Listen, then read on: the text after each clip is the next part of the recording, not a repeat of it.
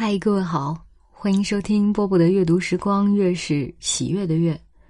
今天要给各位带来的是余光中的幽默的境界。据说秦始皇有一次想把他的范围扩大，大的东到函谷关，西到今天的凤翔和宝鸡。宫中的弄臣优瞻说：“妙极了，多放些动物在里面吧。要是敌人从东边打过来，只要叫麋鹿用脚去抵抗就够了。”秦始皇听了，就把这计划搁了下来。这么看来，幽默实在是荒谬的解药。委婉的幽默往往顺着荒谬的逻辑夸张下去，使人领悟荒谬的后果。优瞻是这样，淳于髡、幽梦是这样，包可华也是这样。西方有一句谚语，大意是：解释是幽默的致命伤，正如幽默是浪漫的致命伤。虚张声势、故作姿态的浪漫也是荒谬的一种。凡是过分不合情理，或是过分违背自然，都构成荒谬。荒谬的解药有二。第一是坦白指摘，第二是委婉讽喻，幽默属于后者。什么时候该用前者，什么时候该用后者，要看施者的心情和受者的悟性。心情好，晚说；心情坏，直说。对聪明人晚说，对笨人只有直说。用幽默感来评人的等级有三等。第一等，有幽默的天赋，能在荒谬里窥见幽默；第二等，虽不能创造幽默，却多少能领略别人的幽默；第三等，连领略也无能力。第一等是先知先觉，第二等是后知后觉，第三等是不知不觉。如果幽默感是磁性，第一等便是吸铁石。第二等是铁，第三等便是一块木头了。这么看来，秦始皇还勉强可以归入第二等，至少他领略了油毡的幽默感。第三等人虽然没有幽默感，对于幽默仍然很有贡献，因为他们虽然不能创造幽默，却能创造荒谬。这世界如果没有忘人的荒谬表演，智者的幽默岂不失去依据？晋惠帝的一句“何不食肉糜”惹中国人嗤笑了一千多年。晋惠帝的荒谬引发了我们的幽默感。忘人往往在不自知的情况下牺牲自己，成全别人，成全别人的幽默。虚妄往往是一种膨胀作用，相当于螳臂挡车，蛇欲吞象。幽默则是一种反膨胀作用，好像一帖泻药把一个胖子泻成一个瘦子那样。可是幽默并不等于尖刻，因为幽默针对的不是荒谬的人，而是荒谬本身。高度的幽默往往源自高度的严肃，不能和杀气、怨气混为一谈。不少人误认尖酸刻薄为幽默，事实上，刀光血影中只有恨，并无幽默。幽默是一个心热手冷的开刀医生，他要杀的是病，不是病人。把英文 humor 译成幽默是神来之笔，幽默而太露骨、太嚣张，就失去了幽和默。高度的幽默是一种讲究含蓄的艺术。暗示性愈强，艺术性也就愈高。不过，暗示性强了，对于听者或读者的悟性要求也自然增高。幽默也是一种天才，说幽默的人灵光一闪，袖口一开；听幽默的人反应也要敏捷，才能接个正着。这种场合，听者的悟性接近禅的顿悟。高度的幽默里面应该隐隐含有禅机一类的东西。如果说者语妙天下，听者一脸茫然，竟要说者加以解释或者再说一遍，岂不是天下最扫兴的事情？所以说，解释是幽默的致命伤。世界上有两种话必须一听就懂，因为它们不堪重复。第一是幽默的话，第二是恭维的话。最理想也是最过瘾的配合，是前述幽默境界的第二等人唯听第一等人的幽默。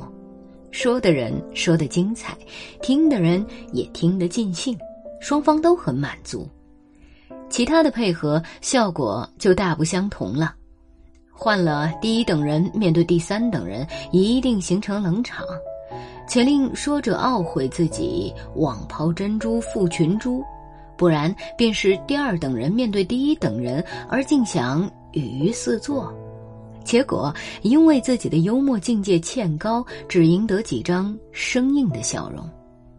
要是说者和听者都是第一等人呐，顿悟当然不成问题，只是与风相对，吉心静气，很容易导致幽默比赛的紧张局面。万一自己舌翻斜去，刚刚迎来一阵非常过瘾的笑声，忽然。邻座的一语境界更高，利用你刚才效果的鱼势飞腾直上，竟获得更加热烈的反应和更为由衷的赞叹，则留给你的岂不是一种第二名的苦涩之感？幽默，可以说是一个敏锐的心灵在精神饱满、生趣洋溢时的自然流露。这种境界好像行云流水，不能作假，也不能苦心经营，事先筹备。世界上有的是荒谬的事，虚妄的人，诙谐天成的心灵，自然左右逢源，取用不尽。幽默最忌的便是公式化，譬如说到丈夫便怕太太，说到教授便缺乏常识，提起官吏就一定要刮地皮。公式化的幽默很容易流入低级趣味，就像公式化的小说中那些人物一样，全是欠缺想象力和观察力的产品。何可歌有一个远方的姨父，远方的姨父有几则公式化的笑话，那几则笑话有一个忠实的听众，他的太太。丈夫几十年来翻来覆去的说。总是那几则笑话，包括李鸿章吐痰、韩复渠训话等等。可是太太每次听了，都像初听时那样好笑，令丈夫的发表欲得到充分的满足。夫妻两人显然都很健忘，也很快乐。一个真正幽默的心灵，必定是富足、宽厚、开放，而且圆通的。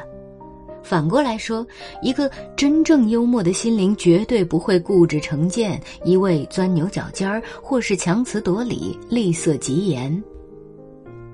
幽默，横在俯仰只顾之间，从从容容、潇潇洒洒、浑不自觉地完成，在一切艺术之中。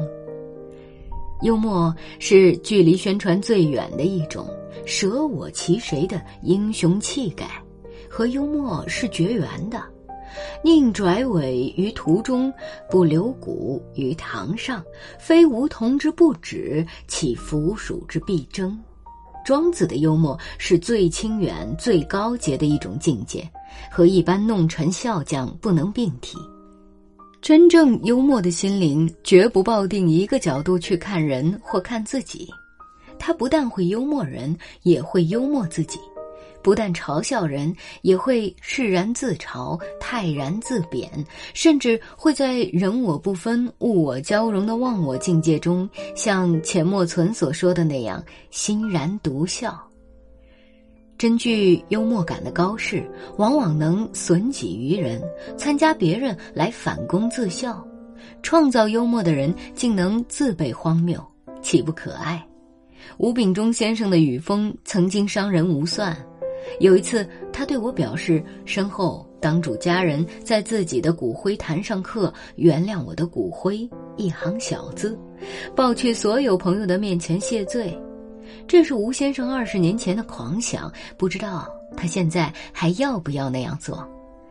这种狂想虽然有资格列入《世说新语》的人淡篇，可是，在幽默的境界上，比起那些扬言愿捐骨灰做肥料的利他主义信徒来，毕竟要高一些吧。其他的东西往往有竞争性，至少幽默是水流心不尽的。幽默而要竞争，岂不令人啼笑皆非？幽默不是一门三学分的学问，不能力学，只可自通。所以，幽默专家或幽默博士是荒谬的。幽默不堪公式化，更不堪职业化。所以，笑匠是悲哀的，一心一意要逗人发笑，别人的娱乐成了自己的责任，哪儿有多么紧张？自生自发、无为而为的一点邪趣，竟像一座发电机那样日夜供电，天机沦为人工，有多乏味？就算姿势升高，幽默而为大师，也未免太不够幽默了吧？文坛常有论争，唯邪谈不可论争。如果有一个幽默协会，如果会员为了竞选幽默理事而打起架来，那将是世界上最大的荒唐，不，最大的幽默。好了，嗯，文章为大家读完了。虽然文章听起来不是那么的幽默，但是他讲了幽默的一个很重要的道理，对吧？然后，就如果要让人觉得好笑啊，可能最无为的。反而才会有为，然后我们所知道的很多知名的喜剧演员都得了抑郁症，可能也就是因为他们太想让别人笑了，自己就会不开心。好了，我是波波，祝你开心，在厦门跟各位说晚安。送你一朵山茶花。红红的，好像天上的太阳。你的模样真漂亮，像太阳一个样。送你一朵百合花，白白的，好像天上的云儿。你的模样真漂亮，像云儿一个样。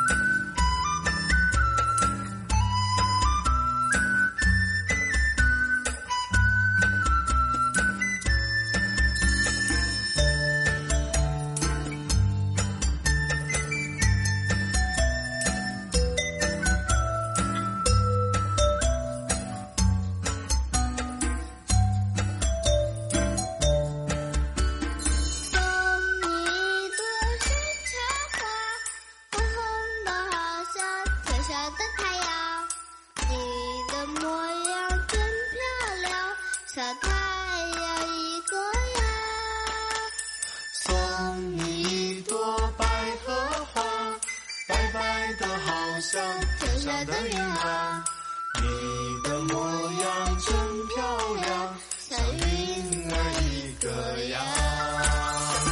送你一朵野菊花，黄黄的，好像天上的月亮。